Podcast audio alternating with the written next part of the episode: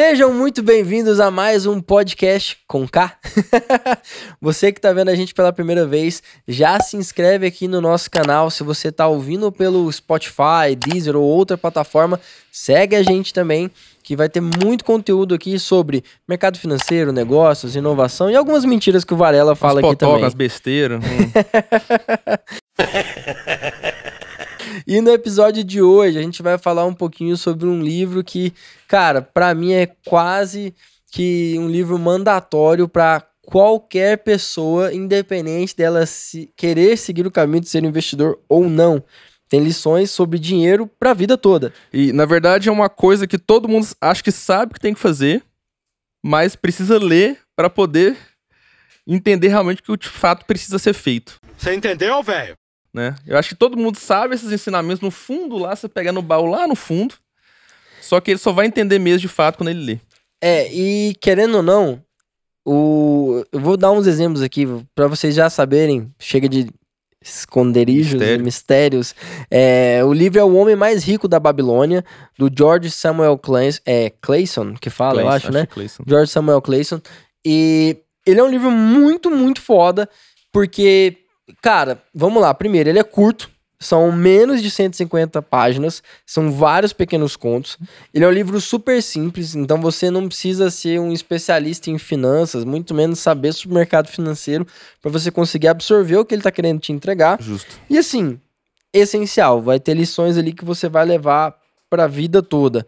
Um ponto interessante é que esse livro, eh, ele foi escrito no, salvo engano, 1920. em 1926, É, algo nesse bolinha. sentido, Isso. e falando sobre histórias, contos eh, que são de tempos muito anteriores, da época da Babilônia, né? Então o, o autor ele fez essa analogia com Babilônia para dar os exemplos, só que ele foi escrito em, em 26. É, e, e o que é incrível é que a gente está em 2021 e ele claramente Atual. é um livro atemporal, né? Eu que- Super atual, Eu acho super que atual. ho- hoje é o mais atual de, de todos, né? Isso. E, e ele dá exemplos práticos, com números fáceis de você entender, e ele é direto. Não fica contando um milhão de teoria para chegar, chegar, onde quer. Como são vários contos, ele vai, faz o conto, te entrega o que você precisa, encerra, vai pro próximo Puxa ponto. E assim ele segue. É, eu acho ele, ele, assim, uma must read, todo mundo tem, tem que ler mesmo. Ah, tá. Então a lição mais importante é que o, até o homem mais rico do mundo, se ele gastar, ele perde todo, todo o dinheiro. Não é gastar, né? Ele precisa ter um foco, né?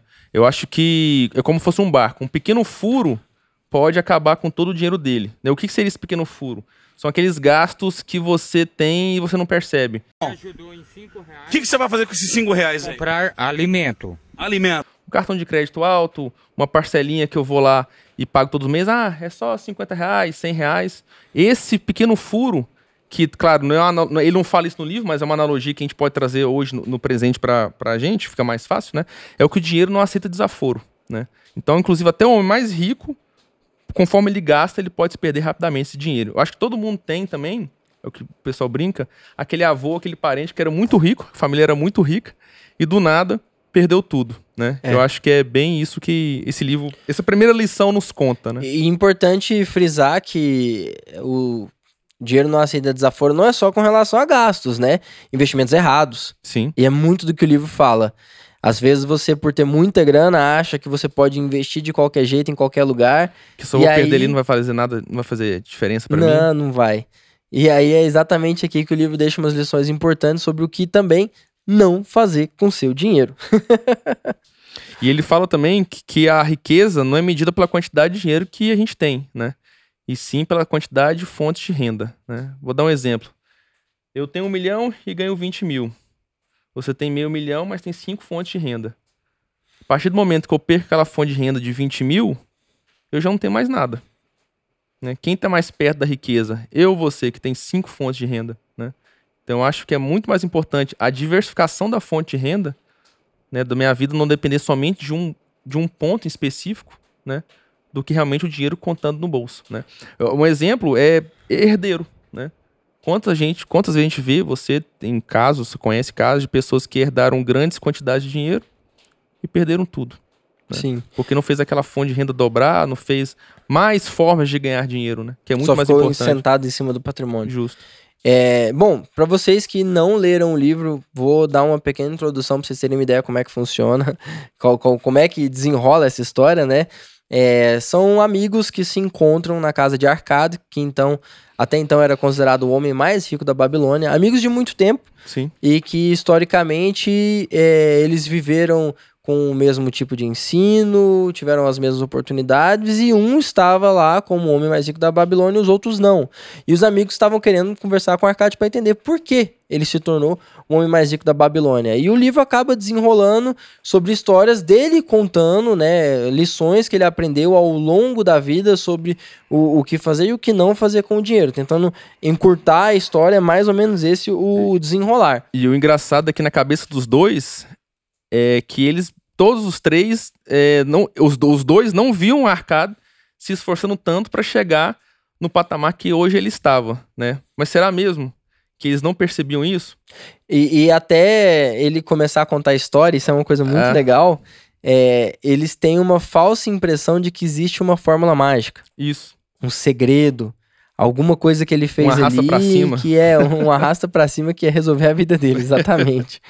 e com o desenrolar do livro você vai vendo que não, que na verdade são é, algumas regras simples que ele entendeu e começou a seguir, e aquilo ali, quando ele começou a aplicar, começou a mudar a vida dele. Sim. E aí eu acho que é legal a gente compartilhar aqui as principais lições que a gente viu dentro desses contos, né? Lógico, a ideia aqui não é ler o livro pra vocês, galera, mas que vocês absorvam o que a gente absorveu também de lições pra levar pra vida financeira de vocês, pra que vocês tenham mais prosperidade e claro, leiam o livro também, tá? Não fiquem presos só no podcast aqui. Eu acho que muita gente vai ficar surpreso no podcast, né? Que a gente vai fazer um belo resumo. Lê, Mas galera, então- lê, lê. Para enriquecer, é necessário entender e praticar as leis universais né, do enriquecimento. Eu acho que realmente esse ponto toca bastante todo mundo, porque a grande maioria das pessoas sabe o que precisa ser feito para enriquecer, ou pelo menos entende quais são esses mecanismos e não pratica. Né? Acho que todo mundo. Acho que todo mundo sabe o que precisa ser feito, mas não coloca em prática, né? Ah, é muito difícil, é muito complicado, amanhã eu faço, né? Aquela procrastinação, né, de querer fazer e não faz. né? É, ent- então acho que um ponto importante é, você tem que colocar em prática. Não adianta também você só ler o livro, você só estudar e não fazer E não- nada. Justo. É, outro ponto que ele toca que eu acho bem legal é que enriquecer é bom, né? Principalmente aqui na sociedade brasileira, às vezes a gente vê pessoas mais afortunadas sendo tratadas como pessoas que, enfim, são exploradoras, que O, o capitalista é malvadão. o capitalista malvadão, o empresário mau caráter, que tá se aproveitando, poder. é, Ah, enfim. E- Mas isso é um exemplo, é, talvez a gente leva dos nossos pais atrás, né? Porque muita gente é, é- tem essa cabeça que dinheiro é mal por causa que talvez viu o, o pai quebrar, um parente quebrar e bota aquilo na cabeça, viu tanto que ele sofreu e às vezes, não que diretamente, mas o subconsciente acha que ele ali vai fazer um mal pra ele, né? É, e eu acho que no Brasil é ainda mais forte, que se você for puxar historicamente, a gente tem aí, é, desde a época que o Brasil colônia passou a virar império e depois virou república, tava ali sendo praticamente governado pelos grandes coronéis, que eram as pessoas que tinham Uhum. mais dinheiro na sociedade e que, para proteger os seus interesses, não eram lá pessoas que tinham, na maior parte das vezes, as melhores intenções. Então é natural que aqui no Brasil a gente encare quem tem mais riqueza como alguém que não tem uma imagem tão boa. E na verdade, dinheiro é bom. Dinheiro te dá liberdade para você fazer o que você quiser. Se você é uma pessoa, ah, eu sou mais, eh, sei lá, tenho uma pegada mais social, gosto de ajudar as pessoas, cara, então vai ganhar dinheiro pra caramba e vai doar, faz igual o Bill Gates. Uai, hoje em dia eh, tem uma tendência aí nos bilionários de deixar a maior parte do patrimônio como doação. Justo. Warren Buffett já, já declarou que vai deixar a maior parte do patrimônio dele não é nem para família, para doar, para ajudar a humanidade. Bill Gates também. A esposa também. então, né? o dinheiro, sim, ele é bom. Então a gente tem que começar a ver ele como algo bom. É né? que o pessoal até brinca, né? Dinheiro não, não traz felicidade, mas faz você sofrer nos lugares muito bons. É, eu acho que o, o principal ponto é que dinheiro vai te ajudar a. Não te compra tempo, mas ele te ajuda a comprar o tempo de outras pessoas para que você tenha mais tempo. Justo. E até porque o tempo, né, que já é o terceiro, né? É, tempo, todo mundo tem o mesmo, né? Basicamente, o que você, você faz com aquele tempo é a sua prioridade. né? É, então, como que eu faço para esse tempo que eu tenho ser proveitoso, né? E como que eu faço para enriquecer junto? Estudar, né? É, se aperfeiçoar naquilo que você é bom. É, quanto mais você se aperfeiçoa, melhor você fica naquilo, mais oportunidades aparecem, né? É, seja, eu sou uma pessoa que trabalha com determinado ponto, então vou estudar mais para ser especialista naquilo, para talvez fazer uma consultoria com aquilo, para ser o bambambam bam, bam daquilo, né? É, e um ponto pronto também é o dinheiro que você ganha, você precisa estudar para saber o que você vai fazer com aquele dinheiro. Sim. Então, E, e uma, É reflexão, uma reflexão legal que o livro faz é que, assim, às vezes a gente se culpa muito por não estar estudando, com esse tanto de informação que tem hoje disponível, né? A gente tem um. Cara, hoje você tem na palma da mão mais tecnologia do que a NASA tinha quando o homem foi na Lua. Lua, é. Isso é uma coisa meio impressionante. isso é. A quantidade de dados que você tem acesso hoje na palma do seu celular é maior do que a maior biblioteca que já existiu na humanidade. Verdade. Então é um negócio assim ridículo, de bizarro. E às vezes a gente fica com a sensação pelo excesso de informação, de culpa, de que a gente, putz, tinha que estar aprendendo mais, tinha que estar aprendendo mais, tinha que estar lendo mais. E esse livro traz uma reflexão muito interessante que nem todo mundo lembra, que você também pode aprender com outras pessoas que já passaram por aquilo Por aquilo. né? É, é, que, é inclusive, basicamente que o essa conversa que o, que o Arcade tem com ele. Você pode aprender com a experiência de pessoas mais velhas, mais experientes. Só que é importante é, levar em consideração, quando a gente fala disso, que os tempos mudam, né? E aí que o livro eu acho ele mais foda ainda, porque os exemplos que ele dá são, como a gente já falou, atemporais. Inclusive, o, Ar... o Felipe falou, o Arcade, ele no começo não era rico, né? Ele procurou a ajuda de uma pessoa para poder destravar aquilo que ele precisava para poder entender os conceitos da riqueza, né? Até que ele procura o Algamish, né? Ele era um escriba, o Arcade, né? É, não ganhava tanto, até que um dia apareceu um trabalho enorme para ele fazer, desse riquíssimo homem né, da Babilônia, Algamish. E ele falou que conseguiria entregar aquilo em 24 horas, né, de um dia para o outro, se o Algamish ensinasse ele os conceitos da riqueza, né, os, os entraves ali para poder chegar naquele, naquele arrasta para cima, né. O Arcade conseguiu fazer aquilo, né, entregar o trabalho para o Algamish, e o Algamish simplesmente falou o que para ele? Um único conselho. Qual que é, Felipe? Conta pra mim. guarde tudo, não, decida, na verdade, de tudo que você ganha, uma parte é sua, né? E é tão atual isso porque a gente escuta isso, se pague primeiro, né?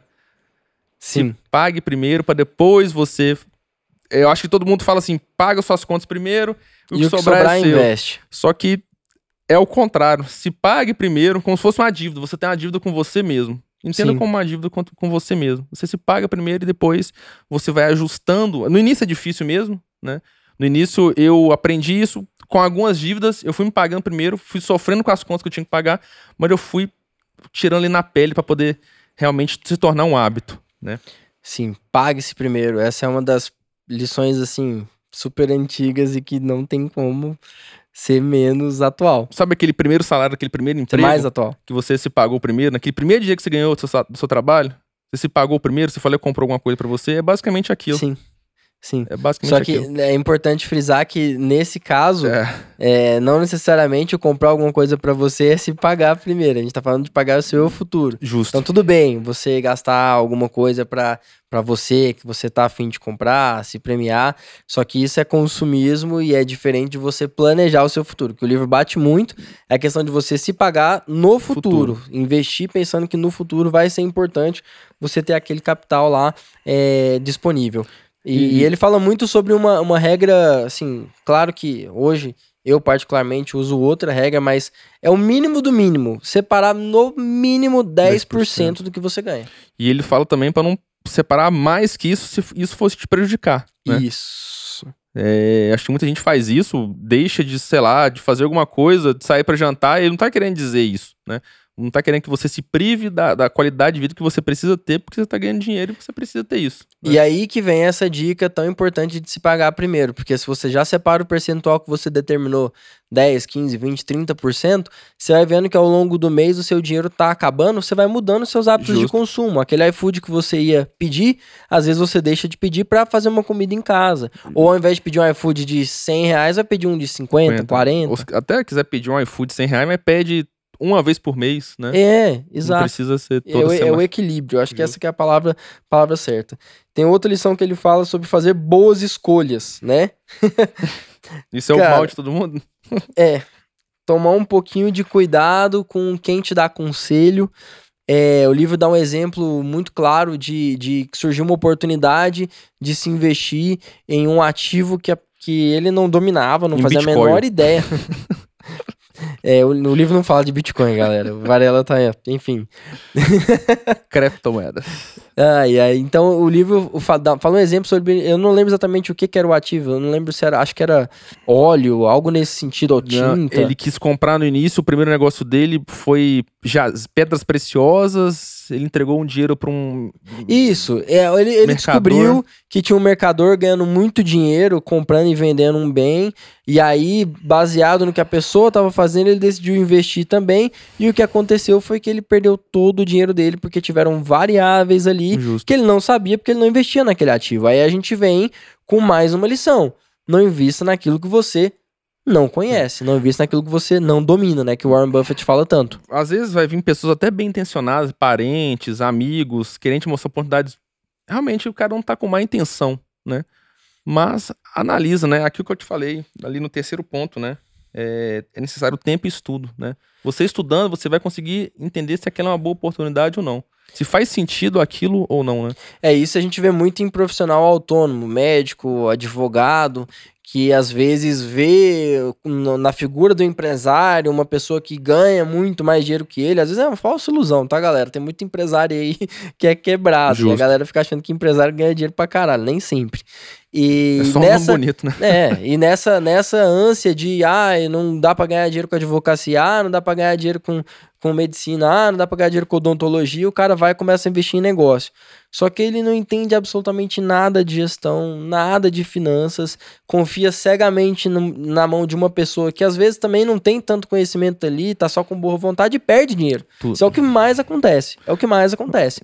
Então tem que tomar muito cuidado em se aventurar em produtos e investimentos que você não tem a menor ideia de como funciona. E até um caso, foi no segundo episódio que a gente gravou, que você falou que entrou em um negócio que deu ruim, né? Sim, Então é, é basicamente isso que o, que o Felipe contou no sim, segundo é, episódio. eu, eu errei. Eu errei.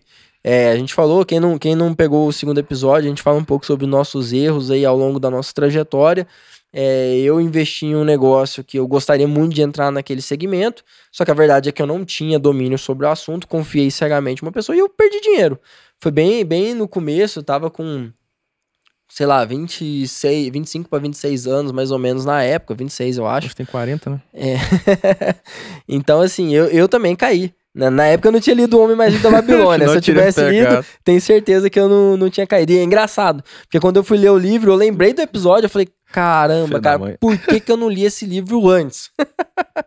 e tem, tem um ponto muito, muito, muito interessante que ele também discorre nesse sentido, que é sobre aquela ambição que a gente tem de ganhar dinheiro rápido Isso. né, ganhar dinheiro rápido, Aposentar investir logo. agora pra acelerar a aposentadoria numa necessidade, como se a gente fosse morrer amanhã, É. né? E às vezes nessa ânsia de ganhar dinheiro rápido, a gente também toma más escolhas, más decisões. É porque, na verdade, é, a gente sempre tem um caso de um conhecido, de um amigo que ganhou dinheiro rápido pra um determinado negócio. E às vezes pode ser seu melhor amigo. Aí isso te dá aquela ansiedade de querer também resolver sua vida logo. É, a gente e aí se que culpa muito, a- né? Nossa, principalmente nossa, nossa idade, né? De 20 a 35, mais ou menos, é, o, é a ansiedade em relação de tomar decisões na vida rápido é o que afeta. Na verdade, Varela, não só na nossa cidade, cara. Pessoal de 40, 45, Se- 50, eu tenho se- vários clientes que se culpam porque vêm os amigos bem-sucedidos trocando de carro. É, principalmente, cara, vamos lá, tem muito médico que às vezes se endivida para comprar um carro importado porque o amigo dele comprou um Comprou. Porsche, ele não pode ficar para trás. Senão os pacientes vão preferir para ele. Ah, que ridículo. É um ego do tamanho do É, mundo. então tem que ter uma, tem que ter uma consciência de que é, enriquecer é um jogo de longo prazo Justo. né? Você vai enriquecer com o tempo. Pode ser que no meio do caminho você acerte a mão em alguma coisa? maravilhosa. Pode, sim. mas isso é o acaso, isso não é regra. Isso é 1% do que... Não conte com isso, é, É. uma coisa que o livro fala, não conte com o acaso. Né? Não conte com o enriquecimento rápido. E ele fala muito sobre ah, as pessoas que às vezes, iludidas por um enriquecimento rápido, perdem dinheiro. Né? Então, é, segurar um pouco essa ambição, é tudo bem correr um pouco de risco a mais, colocar partezinha do seu capital com esse intuito, mas jamais um capital alto que pode atrapalhar o crescimento do seu patrimônio, Um né? caso, casos famosos são de pirâmides, né? Que o, a pessoa É. entra com ganho rápido. Elas não fazem conta, mas se você, tem algumas pirâmides que você fizesse conta, no final de 10 anos, você pagava a dívida, o seu dinheiro pagava a dívida de um país. E eu vou falar uma coisa aqui que vai, que vai doer na, no ouvido de muitas pessoas aí, mas eu acho que tem que ser falado. Se você é daquelas pessoas que pergunta quanto que rende ao mês, cara, Nasce de novo, né? grande sinal de que você tá buscando cair em cilada, tá? É, porque, óbvio, renda fixa, a gente hoje, há bastante tempo já tá, é, alguns anos, dois anos, eu acho já com renda fixa mais enxuta, e antigamente tudo bem, ah, quanto rende ao mês, pra você comparar com renda fixa. Só que hoje eu vejo pessoas investindo é, em, pirâmides, né, que prometem um percentual de X% ao mês, enquanto ela tá dando certo, o cara acha que aquilo ali é uma premissa, e ele vai começar a perguntar, ah, quantos por cento investe? Cara, isso, e cara, isso, nossa, eu já ouvi tanto isso, dá vontade de mudar a cabeça da pessoa, vamos falar assim, né, de uma maneira mais suave. O cara vira pra mim e fala, se eu investir em ações, eu vou ganhar quantos por cento ao mês? Meu amigo, não tem como você saber, não é, não é assim que funciona o jogo, você tá investindo em empresas, é, é um negócio muito mais complexo do que quantos por cento vai dar ao mês. Você quer um rendimento garantido, vai pra renda fixa, quer renda fixa, sabe que vai ser pouco. Então, se você tá querendo um rendimento fixo alto, cuidado. Muito provavelmente você vai entrar em Alerta. roubada. O, o que me deixa revoltado também, às vezes a pessoa nunca investiu, aí senta pra conversar comigo, aí o quanto é que rende por mês? Ela fala, ah, dá uma média de 0,8. Tô. Ah, mas só isso? Foi meu amigo que você nunca investiu. Como você tá achando que é. Peraí, vamos voltar e- aqui. e esse é um ponto interessante, né? Que as pessoas têm que entender que o mercado financeiro ele é um instrumento para te ajudar a aumentar o seu patrimônio, mas Sim. não para te deixar rico. E aí vem mais uma lição do livro: investir também em ativos que gerem frutos. Isso. E Que é a isso famosa daí, renda passiva, né? Que a gente fala também. Eu, e eu vou além, eu não digo nem só a renda passiva, porque a renda passiva ela ajuda, só que ela não resolve. É, as pessoas às vezes não enxergam que você investir em negócios que podem te gerar renda dão muito mais retorno do que você investir no mercado financeiro. Justo. Óbvio que investir em um negócio é muito mais arriscado. É, a gente Por também isso o tava retorno é maior, né? por isso o retorno é maior, né? Só que é aí que tá. Se você investir em algo que você domina, que você entende, e ele te gere uma renda, né? Um lucro mensal, não só uma renda em cima do que você investiu, isso, esse fruto vai te acelerar muito mais na geração de riqueza. E é muito isso que o livro fala. O livro fala: olha, não é só você pegar o dinheiro e colocar ele em investimentos ali que vão te dar uma renda mensal. Ele fala: não, você tem que investir em ativos que vão te gerar Valor. frutos. Então, diversificar fontes de renda, é aquilo que a gente estava falando. Ele É, bate muito nessa tecla. Tem que ter negócios, tem que ter mercado financeiro. Eu não posso se privar somente ao investimento, né? Isso. Exatamente. Bom, eu acho que um, chegando aqui para os últimos pontos, é, ele fala muito sobre aumentar a sua habilidade de ganhar mais. Então, é você não parar, continuar aprendendo, continuar conversando com outras pessoas que estão melhores que você para entender, não para copiar, não para ficar com inveja, não, mas para entender o que que às vezes ela aprendeu naquele processo ali, as Justo. lições que ela pode te passar, porque você pode aprender com seus erros ou com os erros dos outros, né? É, eu vi um, um- até um vídeo falando pra gente se preparar aqui pro podcast, e o cara fala bastante sobre o voluntariado, né? De você se volunt... você é, é, estuda alguma coisa, trabalha com alguma coisa, você se voluntaria pra poder aprender com alguém que sabe mais que você, só em troca de conhecimento, né? Acho que isso é muito importante. É, conhecimento tem que ser uma troca. Sim. Ainda mais hoje em dia. Hoje em dia, cara, você tá no LinkedIn. Se você quiser se conectar com uma pessoa que você admira, vai lá, pede pra ser amigo. Ah, às vezes o cara não vai topar ser seu amigo porque ele não tem conexão direta com você, mas manda uma mensagem. Cara, já fiz várias conexões muito legais, simplesmente mandando uma mensagem direta pra pessoa no Instagram, LinkedIn, me apresentando, falando o porquê que eu tava querendo me conectar com ela. Então a gente tá com a ferramenta na mão. Só não aprende hoje com quem tem sucesso, quem não quer. E, e- repassa o conhecimento, né? Você só aprende de E- fato e você quando você que- repassa. E você que já já tá num nível mais avançado, Ajude já quem quer chegar no seu nível. né? aprendeu, ajuda os amigos também É. que estão começando, estão querendo aprimorar. Não fica egoísta, né? E Tem eu espaço acho pra todo mundo. é a última lição e que pra mim é uma das mais importantes é que ele fala muito sobre você saber proteger o seu patrimônio. Ele não dá exemplos muito específicos e, óbvio, como a gente está falando da época da Babilônia, não tinha instrumentos financeiros nesse é. sentido. Só que É. ele fala muito sobre você proteger seu patrimônio, você não correr riscos excessivos. É, então aí a gente está falando de, por exemplo, não se expor em um único mercado, né? Que é o que a gente falou um pouquinho no, no nosso último episódio. É, também fala, fazendo uma analogia, quando a gente fala sobre proteger os riscos. Cara, outra coisa que você pode fazer para proteger os riscos é ter um cuidado em ter produtos financeiros que vão te proteger também. Né? Aqui no Brasil é, é muito comum a gente ter um carro com um seguro e o motorista não, Não estar tá. com seguro. Você paga seguro pra tudo. Até pro cartão de crédito, se você perder, você paga um pequeno seguro. E é meio idiota que se você para pra pensar, vamos lá, o carro, né, exceto agora que tá acontecendo uma situação atípica que o valor aumentou pra caramba, mas por questões é, econômicas de oferta e demanda, não, não porque é natural, mas vamos pegar em, em tempos normais. Qual que é a tendência de um, patrimônio? Vamos lá, um carro. Você compra um carro de 100 mil, certo? Ah, cada ano que passa, o que, que acontece com 100 mil que você comprou, Varela? Diminuindo, desvalorizando. deprecia, Uhum. certo? Beleza. Ah, então você pega 100 mil reais que a cada ano que passa vão diminuir e você vai gastar, em média, vamos lá, 3, 2,5%, 3% com seguro. Uhum. 3 mil reais. Então você gasta 3 mil reais para proteger 100 mil que a cada ano que passa diminui. Justo. Agora vamos pegar um cidadão que recebe 100 mil por ano, tá? Cara, qual que é a tendência natural de quem tá querendo crescer? Ganhar mais. né? ganhar mais. Então, quanto o cara gasta para proteger esse ativo que só vai aumentar de valor? Fora que se o carro bater, você simplesmente consegue trabalhar e comprar outro. Sim. Agora, e você que tá lá dentro? Se você Se der um machucar. PT, como é que vai ficar? Digamos, precisa da mão, machucou a mão. Um É cirurgião. isso. Então, isso também envolve um pouco sobre proteger o seu patrimônio. Não é só é, através de, de opções que o pessoal fala muito hoje, diversificação, ah, é ouro, criptomoeda. Cara, isso também, isso aí é uma forma de diversificar. Só que não se esqueça que você é o seu Também, principal é. patrimônio. Né? É Bom. você. É. Matou, eu ia falar, mas tá certo. Gente, eu acho que tá aí. Tem bastante lições desse livro. E você que ficou com a gente até o final, se não se inscreveu, se inscreve Inscreva. aqui, segue a gente, arroba podcast com K. Fala aí o seu, Varela. Arroba me ajuda Varela com dois L's e. Arroba Felipe. Eu não sei porque eu tô falando arroba, mas vamos lá. Felipe.r Coelho. É, é Felipe verdade. Por que que ponto R fala Coelho. arroba? É, vai lá no podcast, que lá no podcast vai, Vai tá, ter né? as nossas, os nossos dois Instagrams. E deixem aqui nos comentários, né, pra gente, ou manda por direct no Instagram, quais livros vocês querem que a gente traga como uma leitura resumida, os principais pontos, pra ajudar vocês a também aprenderem cada vez mais. Livro fininho, viu, galera? Pelo amor de Deus. O próximo livro é uma bíblia.